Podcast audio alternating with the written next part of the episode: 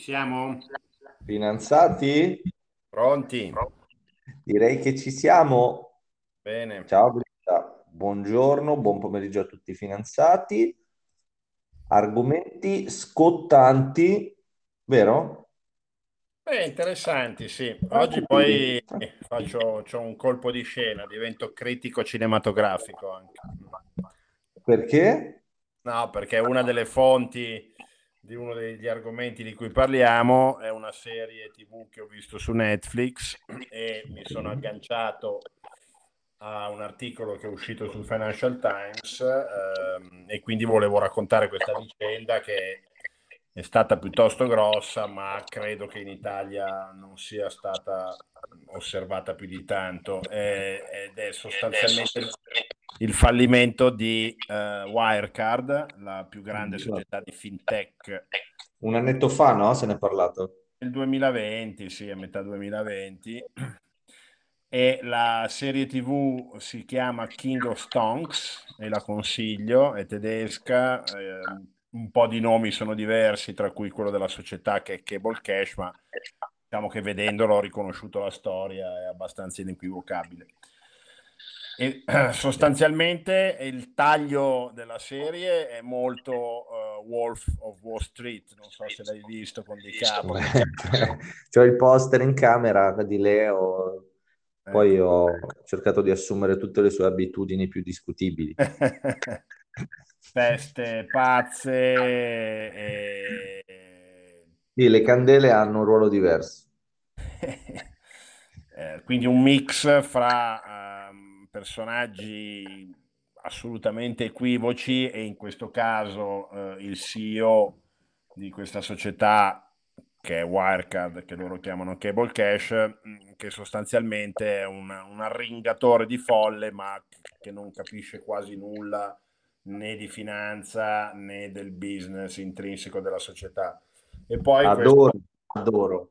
questo più giovane eh, programmatore che invece, oltre ad avere le conoscenze e le cognizioni, ha effettivamente, almeno nella, nella serie, fanno vedere una forte capacità uh, di, di, di, vendita, quindi riesce comunque sempre a convincere la gente uh, delle idee più, anche più balzane. Comunque, per farla breve, ci sono state due grosse falle in, in, questa, in questa società. Una è che... Non serie, nella realtà. Sia nella realtà sia nella, nella, nella serie. Ecco, comunque la serie sostanzialmente ricalca la realtà, tranne poi nella parte finale. Eh, comunque la, la, società era già stata chiacchierata perché soprattutto nella sua prima parte di vita eh, aveva come clienti... Eh, colosso della pornografia digitale e secondo la serie anche eh, alcuni orpelli criminali, tra cui addirittura la mafia italiana, che diciamo lavavano eh, fondi attraverso il sistema di pagamento digitale di cable cash barra wireless. E poi a un certo punto, quando la società eh, diventò grande e poi arrivò la quotazione in borsa, eh, nella, diciamo, nella serie ti fanno vedere che eh,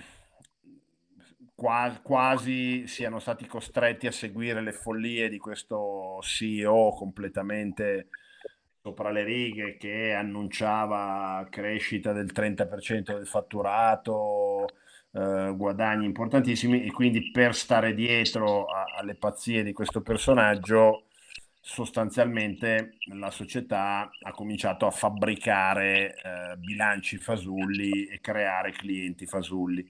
E mh, nella pratica eh, furono create tre società in Asia. Ne, nella serie ti fanno vedere che comprarono una società di Bangkok eh, che valeva 2 milioni di dollari, la pagarono 300 milioni di dollari. Eh, nella, mm, invece nella realtà erano tre società sempre in Asia, una a Singapore, una a Bangkok e, e una, in una in un'altra nazione che adesso non mi ricordo, dell'Asia. Mm. E comunque attraverso queste società di, di, di comodo, completamente fasulle, delle, delle scatole vuote, eh, creavano finti, finte revenues, finto fatturato e finti utili, finché a un certo punto, eh, a seguito di, una, di un intervento di KPMG nella, diciamo, nel, nella verifica dei libri contabili, furono costretti ad ammettere che la metà circa del loro fatturato era fasullo e ben 1.9 miliardi eh, di dollari di eh, cash che avrebbero dovuto avere in realtà non esisteva ed era fasullo anche quello. E quindi... Comunque cioè, capisco perché ci abbiano fatto una serie televisiva sopra. Ecco. Sì, sì. No, no, la serie tra l'altro è anche molto godibile, fatta bene tedesca. Ehm, e la storia è comunque interessante perché diciamo la, la, il sovrappensiero che io ho fatto è che nel mondo della finanza da decenni si commettono truffe gigantesche e si continuano a commettere. e sostanzialmente poi la matrice è sempre quella, no? Stiamo parlando o di, o di Ponzi scheme, vedi, vedi Madoff e vedi il famoso Ponzi originale, che fu il primo italo-americano che creò il primo Ponzi scheme, oppure eh, truffe come, come, questa di Wirecard, eh, che a me ha fatto venire in mente quella di Enron nei, nei fine anni 90, primi anni 2000, anche lì una società gonfiata che faceva trading di energia dove la gran parte del, di fatturato e utili erano completamente inventati con libri contabili fasulli. Ecco, quindi la, la cosa curiosa è come si riesca ciclicamente a ripetere truffe di queste dimensioni, miliardi e miliardi di dollari, con società quotate che quindi sono controllate, verificate, eh, dovrebbe esserci la massima trasparenza, eppure poi viene fuori che la facilità con cui si riesce, ripeto, a, a, a truccare i libri contabili di una società che fattura miliardi di euro. Questo, questo è, è... Eh sì, affascinante. Sì. Sarebbe bello replicarlo. Eh, quindi diciamo consiglio vivamente la serie, si chiama King of Stonks, eh, anche per chi non conosce eh, i meccanismi della finanza e non conosce la vicenda, comunque è abbastanza semplificato e si capisce bene. Da okay. qui sal- salterei invece al nostro amato petrolio e ehm, ha delle previsioni dell'OPEC, che ricordiamo è l'organizzazione di un gruppo di paesi petroliferi, di produttori di petrolio, sono 13, poi è diventata OPEC Plus perché c'è in esterno la Russia, ma qui parliamo dell'OPEC pura, che negli anni 70 era arrivata ad avere quasi il 70% della produzione mondiale, oggi è a, intorno al 30%, quindi il suo ruolo è sicuramente cambiato.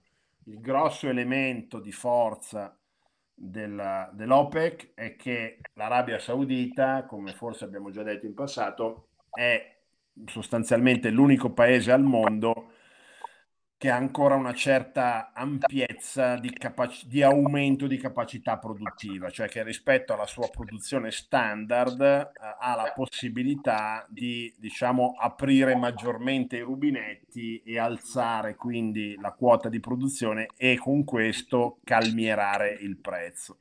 Mentre nel resto del mondo eh, tutto questo è molto difficile. Negli Stati Uniti, per esempio, che sono il primo produttore al mondo, adesso sono tornati a circa 12 milioni di barili al giorno, erano arrivati sopra i 13, eh, erano scesi a 10 quando il prezzo del petrolio era crollato e poi con il Covid, però diciamo riattivare la produzione shale è, è più complesso e soprattutto se non c'è un margine di prezzo sufficientemente alto, lo shale è eh, molto costoso e quindi diventa improduttivo riaprire.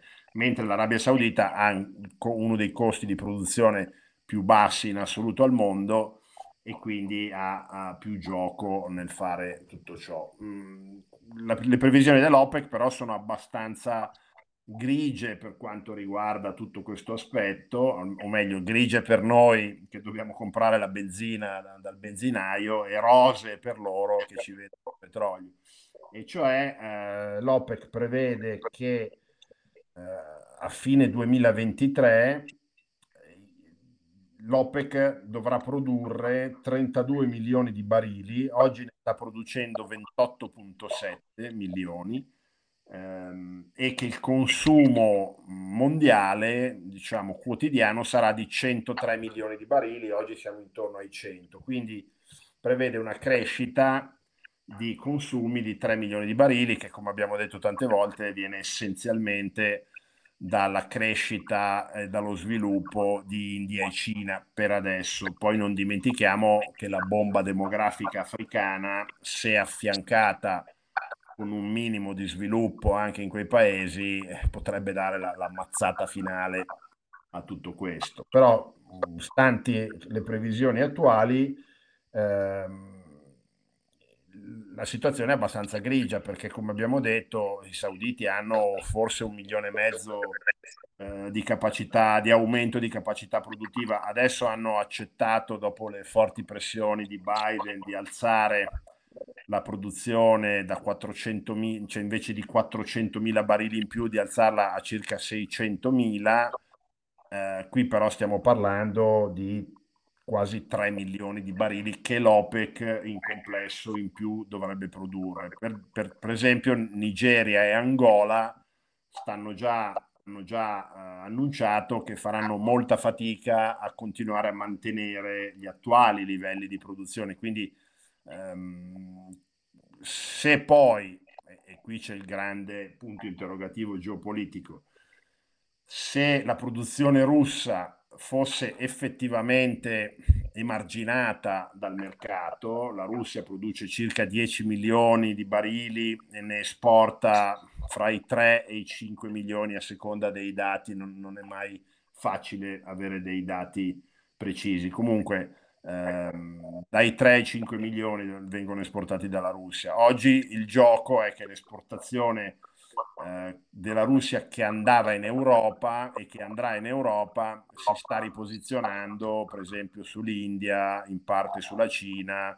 e anche per esempio sul Giappone e su altri paesi asiatici. Però se per qualche motivo eh, anche questi paesi accettassero le sanzioni imposte dall'Occidente, io lo escludo, ma diciamo che se fosse, se fosse accettato e quindi la Russia non riuscirebbe effettivamente a collocare sul mercato questi 3-5 milioni di barili al giorno, ecco che abbiamo eh, le previsioni di JP Morgan che prevedono un, petrolio, un prezzo del petrolio a 190 dollari il Brent nel caso più benigno e addirittura a 380 dollari al barile nel caso uscissero dal mercato i 5 milioni di barili al giorno. Quindi, e ora quanto siamo? Di prezzo siamo intorno ai 100. E questo in che periodo temporale? Da 100 a 190 ipotizzato? Eh, diciamo che le previsioni, diciamo le, le sanzioni annunciate, il programma annunciato dall'Unione, dall'Unione Europea che per adesso prevede di eh, bloccare il petrolio che arriverà via nave, ma non quello che arriverà via oleodotto, perché per esempio l'Ungheria riceve petrolio via oleodotto dalla Russia, non ha sbocco al mare, quindi non avrebbe la possibilità di ricevere petrolio in un altro modo e quindi Orban ha, ha detto o, eh, faccio, o, me lo fate arrivare lo stesso o io blocco qualsiasi tipo di decisione perché chiaramente non avrebbe poi accesso al mercato del petrolio. Quindi diciamo che il primo step dovrebbe essere nei prossimi sei mesi, quello del, del blocco totale del, del, petrolio via nave verso l'Europa, eh, ricordiamolo, e poi in un altro lasso temporale mm, più lont- un po' più lontano anche il, il resto della produzione. Però, ripeto, quello che sta succedendo è che India e Cina hanno moltiplicato di 4 o 5 volte i loro acquisti eh, di petrolio dalla Russia, anche perché la Russia è costretta a venderglielo con un forte sconto, si parla di 12-18 dollari a barile in meno rispetto alle quotazioni ufficiali, quindi ehm, conviene, conviene a entrambi. Ecco. Oltre al fatto che peraltro la Russia è costretta a sobbarcarsi i costi molto più, più importanti del trasporto del petrolio via nave, perché un conto è portarlo ad Amburgo e un conto è portarlo in Cina o in India e il petrolio viaggia essenzialmente via nave, quindi quel costo è comunque a carico della Russia, quindi diciamo che la marginalità del, del, della vendita del petrolio della Russia a questi paesi è notevolmente inferiore rispetto a quella che uh, otteneva vendendola all'Europa, pur in presenza di prezzi eh, molto più alti rispetto a un anno fa. Quindi diciamo che il gioco sarà capire dove stanno i punti di equilibrio. Poi è, è, è chiaro che nonostante le pagliacciate del, dei nostri politici europei, del circo mediatico, eccetera, eccetera, del price cap, no? e di andare tutti insieme a imporre a Putin un prezzo, l'arma, diciamo, la forza ce l'ha lui, perché se chiude o non chiude il rubinetto, il prezzo sale a livelli vertiginosi o meno. Questo vale anche per il gas, quindi io sono molto, molto eh, scettico su tutte queste eh, trovate ideologiche. Iniziative politiche, dai, chiamiamole così. Con tanta ideologia, tanta demagogia e pochissima realtà, fidando probabilmente sul, sul fatto che poi la maggior parte della popolazione non conosce le dinamiche del settore dell'energia e quindi è facile raccontare quello che si vuole. Eh, l'ultimo, l'ultimo argomento, se non hai delle domande. Ma mm, no, nel senso noto sempre che ruotiamo al tema del conflitto russo-ucraino e del potere di Vladimiro. Sì, e, e del, diciamo, del settore ovviamente materie prime che in questo momento, in questa fase storica, sono, sono a causa della crescita dei prezzi, sono estremamente importanti. E quindi sempre nell'ambito delle materie prime ci spostiamo invece nel settore opposto a quello della, dell'energy sporca e andiamo nella cosiddetta pulita e quindi il settore oh dell'auto elettrica e delle batterie e in questo caso parliamo di litio di cui avevamo già parlato e eh, è andata in porto l'ennesima acquisizione di una società di litio, in questo caso eh, una società canadese che ha dei depositi da sfruttare in Argentina è stato acquisito, quindi il comparto argentino, eh, sono sostanzialmente dei laghi salati dentro i quali eh, c'è il litio eh, sciolto e poi con un processo che non mi chiedere quale sia, comunque viene estratto e poi lavorato. La società si chiama Ganfeng Lithium, è una di quelle eh, più importanti e ha comprato uh, questa società che si chiama Litea per 962 milioni e giusto per capire di che cifre stiamo parlando, questa società era stata comprata dai canadesi nel 2019 a 85 milioni, quindi hanno decuplicato l'investimento nello spazio di tre anni, quindi direi un bel, un bel trade. Ecco, dal, dal ah, sì. ehm, il prezzo del litio negli ultimi 12 mesi è cresciuto del 400%. 12 mesi, ma è una cosa mostruosa.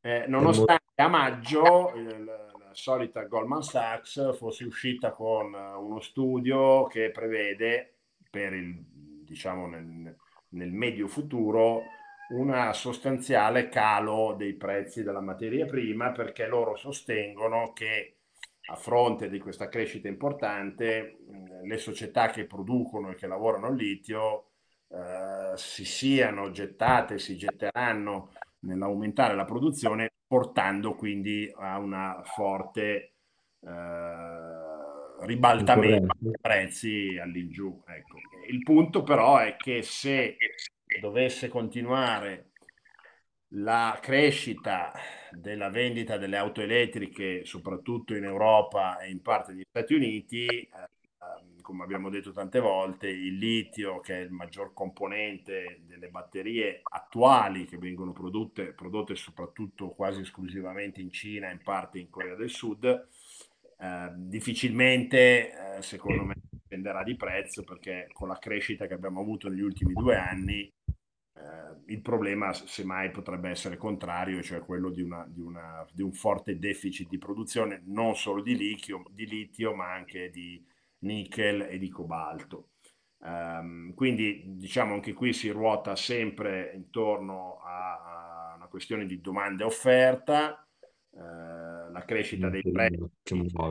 La crescita dei prezzi, come vedi, stimola l'investimento, come quello che ho sempre detto, cioè il settore delle materie prime, quando i prezzi crescono eh, ha questi forti investimenti sia appunto nell'acquisizione di altre società o nella creazione di nuove miniere, nuove produzioni e quello che sta e che manderà probabilmente in crisi il settore invece dell'energia e del gas è che con le politiche ideologiche della sinistra europea e americana che vogliono bloccare eh, ulteriori investimenti nei settori delle energie cosiddette sporche, eh, questo processo naturale tipico dei cicli delle materie prime è stato interrotto e al momento non sembra essere nelle condizioni di poter riprendere. E quindi eh, questo, questo, che sarebbe un normale ciclo di prezzi alti a cui seguirebbero forti investimenti e riduzione dei prezzi, se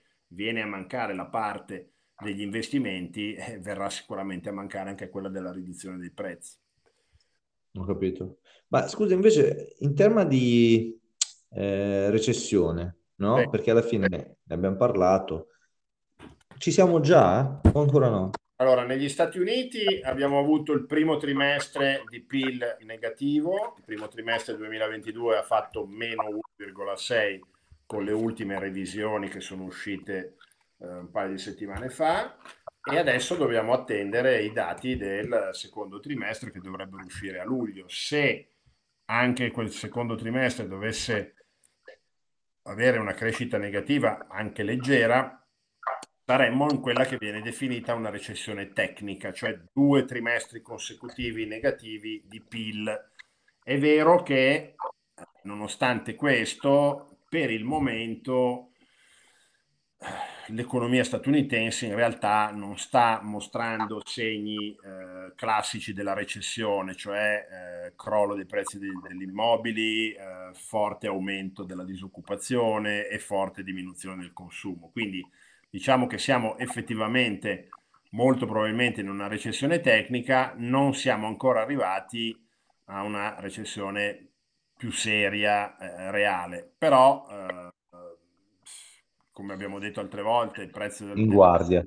i prezzi degli immobili in America per forza di cose dovranno scendere sensibilmente perché i mutui, il costo dei mutui è arrivato quasi al 6% dal 2,5% che era in precedenza eh, i prezzi delle case comunque erano piuttosto alti.